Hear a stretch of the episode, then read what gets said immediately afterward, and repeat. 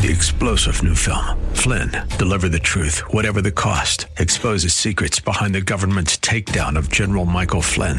Flynn knew what the intel world had been up to. He ordered the first audit of the use of contractors. This set off alarm bells. He told the truth. He was the most dangerous person for Donald Trump to hire. They had to get rid of Flynn.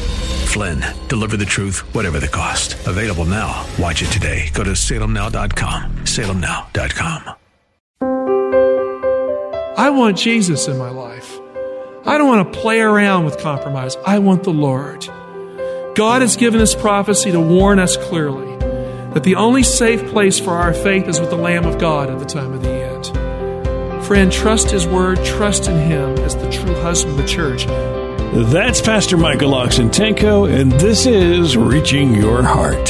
Here at Reaching Your Heart, we believe that God answers prayer. If you need prayer, make sure that you call us at 888 244 HOPE.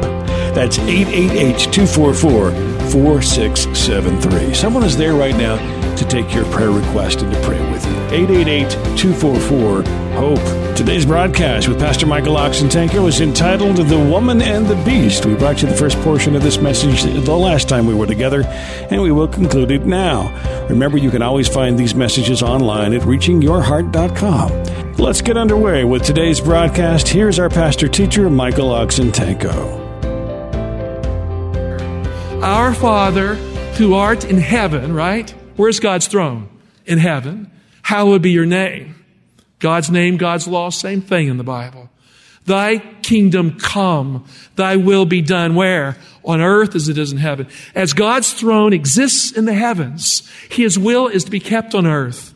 And when we pick and choose which ones of those commandments we are to keep as Christians, we have fallen into the trap of the harlot who refuses to have blue on her garment. She has repudiated those things, who refuses the white robe of Christ's righteousness as well. So the color blue represents obedience to all of God's Ten Commandments, not just nine or eight of them. And white represents the righteousness of Christ. The harlot has neither of these two colors. The Bible says that the kings of the earth have become drunk with the wine of Babylon's immorality. The intoxicating union of the church and the state in the book of Revelation will make the peoples of the earth drunk at the time of the end. I mean, there'll be a feeling going around, wow, look, the world's being won. Look at this legislature. It just passed a Christian law making it Christian. Look at this one. And the book of Revelation teaches that there will come a form of Christianity that will engulf the world, not from the heart, but through the state, through the kings of the earth. And this intoxicating union of church and state will lead people to believe that God's kingdom has come to the world. In Bible prophecy, this means that the people of the earth will become unable to interpret the prophecies correctly because they have taken the wine of spiritual Babylon and thus they cannot discern the signs of the times. They cannot discern the teachings of the scriptures. Turn to Isaiah 28, 7. Here we have a picture of what wine symbolizes, what its impact is on the believer, and why every believer should shun alcohol personally. You know, when I was a young person, I used to drink quite a bit. I drank until I was baptized. I was tempted after I was baptized. I mean, drinking is a real force in our culture, isn't it? Social drinking, the like. And I'm telling you, I've seen its effects. It destroyed my grandfather. My grandfather's American Indian, a good side of that in his lineage. My brother, I, when I was younger, had addictive attachments to alcohol. It was only the grace of Christ working in my life that helped me to overcome and the patience of the church in helping me to overcome. And I was able as a young man to put it behind me. My children have never seen it in our home. They will never see it in our home. So what does wine represent? You know, the Bible says wine is a mocker. Whoever is deceived thereof is not wise. Look at this verse, Isaiah 28, 7. These also reel with wine and stagger with strong drink. The priest and the prophet reel with strong drink. They are confused with wine. They stagger with strong drink. Now notice what happens with the wine here. They err in vision. That means prophecy. They stumble in giving judgment. So if you want to mess your spiritual life up, just play around with alcohol and other things like that. The Bible is saying that we need clear vision to understand the prophecies, and wine is a symbol of unbelief, that which intoxicates us and prevents us from seeing the truth. In Daniel 1 8, Daniel refused the wine of Babylon. The Bible says, but Daniel resolved that he would not defile himself with the king's rich food or with the wine with which he drank. Therefore, he asked the chief of the eunuchs to allow him not to defile himself. As far as the Bible is concerned, alcohol defiles you. So we should stay away from it. It makes it impossible for us to understand the truth. Now look at verse 17 of Daniel 1. Because Daniel took this consecrated stance in his life, he could understand prophecy. As for these four youths, God gave them learning and skill in all letters and wisdom. How many of you like to have an IQ boost? You want an IQ boost? Stay away from alcohol. Stay away from any kind of drug. I'm going to go further. Stay away from caffeine. It's a stimulant. It's a morphogenic stimulant. It's a precursor. It's a bridge drug. You know, throw that stuff out of your life. Allow the Lord to elevate your IQ, your wisdom, your skill set. But notice what else happens when this occurs. And Daniel had understanding into all visions and dreams. I mean, if you want to understand prophecy, you got to get the wine of Babylon out of your life, the teaching of Babylon out of your life, but you need to get wine as a concrete presence out of your life too. The reason why Bible prophecy is irrelevant in the minds of many Christian believers today is because they have fallen into the trap of basing their hopes on a kingdom that is 100% of this world. They're not looking for the return of Christ. They're not looking for a kingdom that will come and replace this kingdom. They just want the world to get better for them. Friend, the harlot of Revelation is pictured remaining in the wilderness when she receives the plagues just before Jesus returns. Why? Because she's a worldly church. In the Old Testament, God brought his people out of Egypt into the wilderness, but he didn't want to leave them in the wilderness. He wanted to take them from there to the promised land. So he led them out of the wilderness into the promised land with the pre-existent Christ in the pillar of fire and cloud leading his people home. In Revelation 12, after the ascension of Jesus Christ, the church flees into the wilderness to escape the dragon in the Middle Ages. The false religious system of Revelation 17, that is the harlot, that church system stays in the wilderness, never makes it the promised land because the church has become a harlot at the time of the end and because the church has fallen in love with the state, with the kings of the earth, and it will never be saved. That medieval church that the Bible is talking about. That church is identified in the very last verse, Revelation 17. It says it is the city that has dominion over the kings of the earth. It's built in Revelation 17 on seven mountains or hills. Only the city of Rome fits that biblical prophetic description. In fact, Peter, in his epistle, called Rome Babylon. The cryptic name Babylon was used for Rome. So why did God lead his people into the wilderness in the first place? Look at Deuteronomy 8 verse 2. And you shall remember all the way which the Lord your God has led you these 40 years in the wilderness. Moses is speaking. That he might humble you. You see, he led you in the wilderness to humble you, testing you to know what was in your heart, whether you would keep his commandments or not. You see, when things go bad in your life, we're tested. And through that test, we grow. And they did. Verse 3 And he humbled you and let you hunger and fed you with manna, which you did not know, nor did your fathers know that he might make you know. You see, we're all thick skulled as Christians. We got to learn something. Here's what we need to learn. That he might make you know that man does not live by bread alone, not by the material things that we possess or what we make as a living or our money or whatever, but that man lives by everything that proceeds out of the mouth of the Lord. Friends, we have a Bible in our hand. We are to live and sustain our lives on the truths of the Holy Word of God. So God led his people into the wilderness to learn to obey his law, to keep his word, because they needed to learn to love him. The harlot in Revelation 17 does not love Jesus because it has by degree rejected God's law, God's gospel, God's authority that is embedded in the Bible and the Ten Commandments. You know, it stuns me. We are living in a day when so many Christians believe that if the Bible really doesn't matter. It's a springboard for truth. What matters is my feelings or what some philosopher king theologian comes up with. Friends, philosopher kings and theologians and whoever else in the Middle Ages that came into existence to replace the Bible, they're dead and gone, and your Bible's still here. It is the record of God's authority for you in Christ. Feelings and tradition that took the place of honest obedience, it can never work at the time of the end either. In Revelation 17, 6, the harlot is guilty of killing the martyrs of Jesus. Some people say, well, you know, all churches are trying to. That's not true. The church of the Middle Ages has on its hands the blood of millions of people. In the great conquests of the Americas, and the persecutions that existed after the Council of Trent and the Inquisitions. Don't fool yourself. It came all the way to the 20th century when millions died in Serbia and the like, religious forces bringing people to their death. In verse 4, this harlot church holds a defiled communion cup in her hand because she is a murderer in the context. In verse 3, the harlot is guilty of corrupting the Christian faith with blasphemy against God. In verse 4, the harlot church has become wealthy with the riches of the earth. And in verse 5, the harlot church is the mother church that has spawned daughters who behave just like her. Who would have thought in the books of Daniel Revelation that the great scandal would be that the Christian church itself would be corrupted at the time of the end? That's what the prophecies are teaching. In verse 8, she imitates the mystery of Jesus, life, death, and resurrection. Turn to Revelation 1, verse 8. Here's Christ's title at the very beginning of the book of Revelation. I am the Alpha and the Omega, says the Lord God, who is and who was and who is to come, the Almighty. Now look at verses 17 and 18, Revelation 1. When I saw him, when John saw Jesus, I fell at his feet as though dead. But he laid his right hand upon me, saying, Fear not, I am the first and the last. In other words, the Alpha and the Omega. Jesus is God too. Verse 18, the living one, I died, and behold, I'm alive forevermore. I have the keys of death and of Hades.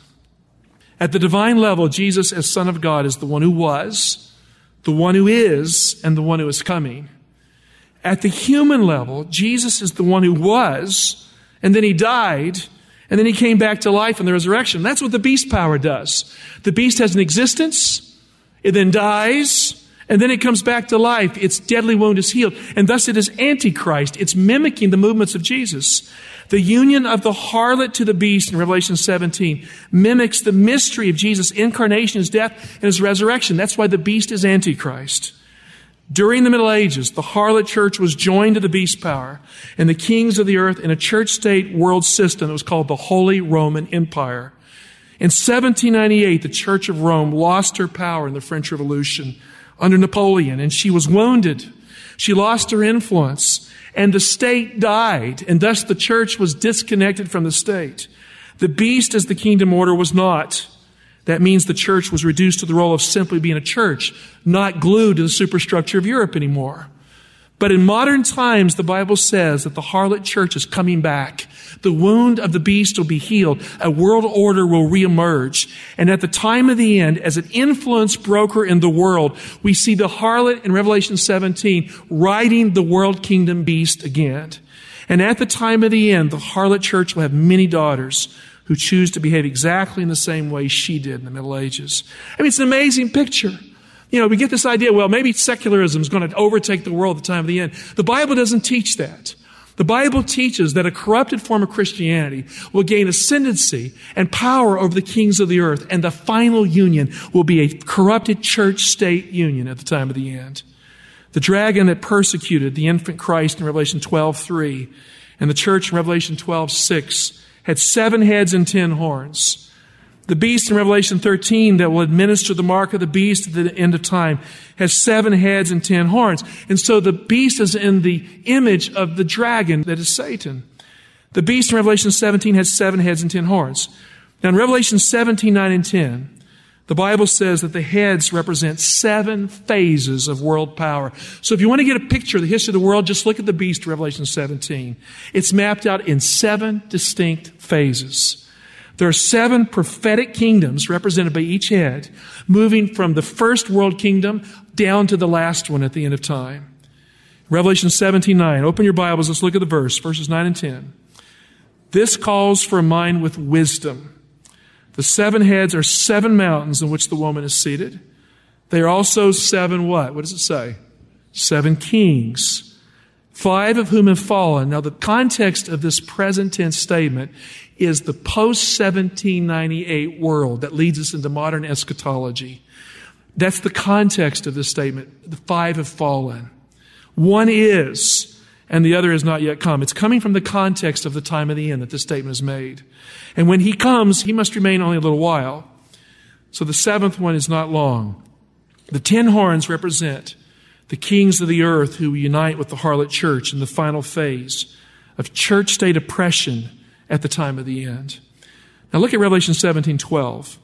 And the ten horns that you saw are ten kings who have not yet received royal power. You know, the monarchies fail coming up to World War I. They're over. The Bible teaches, in a sense, these powerful players come back. You have dictatorial lords at the time of the end.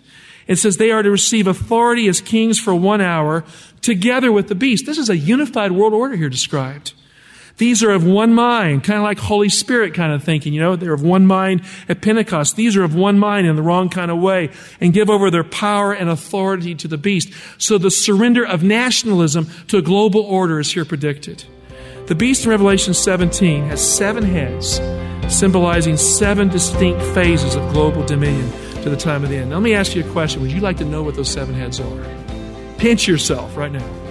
Do I want to know? Do you? I'm going to quickly tell you. I'm not going to take long at this.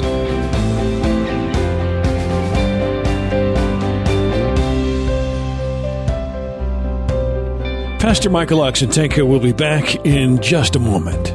Reaching Your Heart is a listener funded program. We step out in faith to purchase airtime on this station because we believe God is working through this radio ministry to touch tens of thousands of lives. Each of our messages is prayed over, biblical messages of hope and Bible truth. To continue, we need your support. We do not have a large ministry fundraising machine. We operate totally by faith. Call our toll free number to make your contribution of any size today. That number is 888 244 HOPE. That's 888 244 4673. Here now, once again, Pastor Michael Oxentenko. All right, the first four heads in Revelation 17 match the first four kingdoms in Daniel 7. You remember the lion, which was what kingdom? The kingdom of Babylon. Some of you know that. Followed by the bear kingdom, Medo Persia. The third kingdom was Greece, the four headed leopard. Alexander's kingdom was divided into four pieces. Rome, the ten horned monster. Uh, iron teeth, bronze claws. So the first four is Babylon, Medo Persia, Greece, Rome. When the beast is wounded in Revelation 13:3, the beast has crowns on its horns in verse 1. Why? Because it's still medieval. There's still monarchies in Europe. The crown represents the 10 monarchies that ruled in Europe until the collapse of the old order in World War I. The beast that is wounded is the church state union that followed the Roman Empire in the Middle Ages. The Holy Roman Empire, the Pope and the secular ruler together ruled the world in Europe.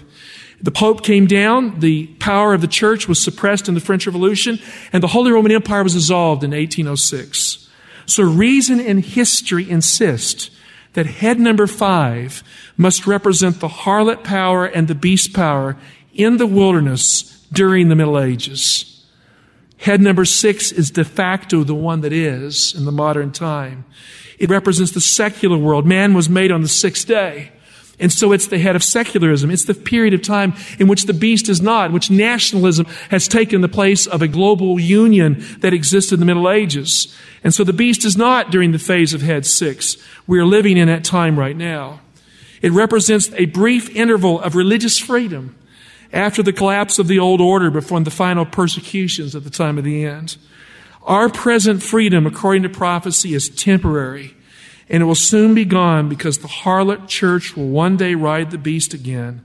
The church and the state will unite in an unsanctified way, and people will die at the time of the end to be true to God's word. Head number seven, the final phase of the beast, is future. We are transitioning. We're just before that period of time. Head number seven represents the final union of the harlot church and the beast at the time of the end for one prophetic hour. Take your Bibles, turn to Revelation 17 11. Just look at it. Turn to there with me. I like to hear a few pages turn, so let me open mine up with you. Revelation 17 11. Got it? As for the beast that was and is not, just like Christ died, he was and he died, but he comes back. The beast gets healed. It is an eighth, but it belongs to the seven. It goes to perdition. So, what's this eighth king about? The eighth king is the real force. The whole beast, in a sense, is the eighth. The eighth is the real force behind all the great world dominions represented by the seven heads. The numerical value of Jesus' name in Greek is 888. You with me? Just like the beast is 666, Jesus is 888. And so the beast itself is an eighth. It's trying to be Christ. The world kingdom order is trying to manipulate itself to look like it's Jesus, just like Jesus died. The beast dies. It ceases to be a world power. There's a period of time which nationalism is in play. And then the beast comes back. The beast gets resurrected at the time of the end. The whole world wonders at, just like Jesus got resurrected on Sunday. So there's an eighth king who hates Jesus, who has always wanted to take his place in every age. Satan working through the world kingdom order has an antichrist in this world. It is the kingdom of the world, antithetical to Jesus Christ. Revelation 17, 14. They, mean the harlot, the ten kings, and the beast, will make war on the Lamb. And the Lamb will conquer them, for he is Lord of lords and King of kings. And those with him are called and chosen and faithful. Really, we have a choice at the time of the end. We can either be in love with the world or we can be in love with Jesus, the Lamb of God. Which one do you want to follow today? I want Jesus in my life. I don't want to play around with compromise. I want the Lord. God has given us prophecy to warn us clearly that the only safe place for our faith is with the Lamb of God at the time of the end. Friend, trust His word, trust in Him as the true husband of the church. Don't allow yourself to get in the mix between the beast and the harlot. So what happens to the harlot and the beast at the time of the end? In Revelation 17, 16 to 18, the ten horns, the beast, they turn on the harlot. They make her naked. They devour her flesh. They burn her with fire. The harlot city will be destroyed before Jesus' return because God has put it in their hearts to do it. In Revelation 19, 19 to 21, Jesus comes on a horse and he captures the beast, and the beast is thrown in a lake of fire, and those who follow the beast are destroyed by the brightness of his coming. So in the end, the lamb wins. The beast, the harlot, and the dragon do not win. Now, I don't know about you, I don't like being a loser. Anybody here want to be a loser in life? Raise your hand. No. Want to be a winner? Do you? I want to win. Why don't you say it with me? I want to win. Well, choose the lamb. You know, the focus here isn't the beast and the dragon, it's Jesus. We win by our connection to Jesus. Constance Effie is happy to be alive today. She is 70 years old. And when the bullet hit her house, it sounded like an explosion, but it didn't hit her. It should have. Its trajectory was straight. It should have hit her and killed her. She was saved by a prayer in a most unusual way, she would say. The bullet didn't hit her because it hit a large framed picture that was made of metal. And that picture stopped the bullet as the picture fell to the floor behind the couch instead of going through her body and killing her. She couldn't believe it. You know, you know, people, they shoot signs, they don't pay any attention where the bullets go. One of those bullets that hit the stop sign down the street went right through her house, should have gone right into her, but it hit this picture that was made of metal that saved her life. So, what was the picture about? It was the picture that had framed the Lord's Prayer. It was right there. The frame, the glass was shattered, but the words were clear. Our Father who art in heaven goes on to say, deliver us from evil. And it fell to the ground. It delivered her from evil right there on the spot. She didn't fall to the ground. The picture did. She's happy to be alive because of the Lord's Prayer. And she told the world on camera that she was saved that day because of the Lord's Prayer. Dear heart, Jesus always lives to make intercession for us. End time events are going to be challenging. Our ticket out of here is the Lord's Prayer. At the end of time, when the bullets are flying, the whole world goes crazy against God's people. Jesus will come to save his people. And all those who love him will be saved from the beast power, the harlot church, the dragon, the final coalition of end time Babylon by the Lord's prayer.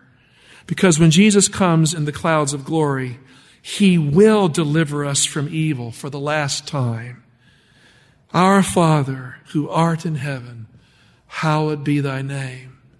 Thy kingdom come. And the harlot woman, the beast, will be no more as we enter a kingdom of light because God's kingdom is coming, where the lion is a lamb and the kingdom of God is the bride. And there the bride is ready for the groom. And we go to the marriage supper of the Lamb. Why? Because it was granted to the bride to be clothed in white, because the white is the righteousness of Christ.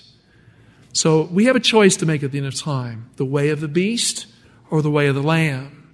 Christ, our righteousness, is the way of the lamb. Your own works, your own salvation, perfect yourself up to prove something, that's the way of the beast power and the harlot. God's law is blue. We need his law, not to prove ourselves, but because we love the Lord. There will be a lawless church and a lawless state structure at the time of the end. Choose Jesus, dear heart. Go to heaven, live forever, and enter a kingdom of light. Are you fascinated by the prophecies of Revelation? Have you wished you could understand prophecy better? Do the symbols of the Bible's last book baffle you? God's Last Altar Call is just the book you need. Mark Finley clearly explains the events soon to unfold in this world. Be sure to call today for your copy. 888 244 HOPE. That's 888 244 4673. The book is yours for a donation of any size. Thank you for your generosity. Your donations keep this ministry on the air. Again, thank you for your support. 888 244 HOPE. That's 888 244 4673. From everybody here at Reaching Hearts Ministries, we want you to know that we do pray that God is reaching your heart.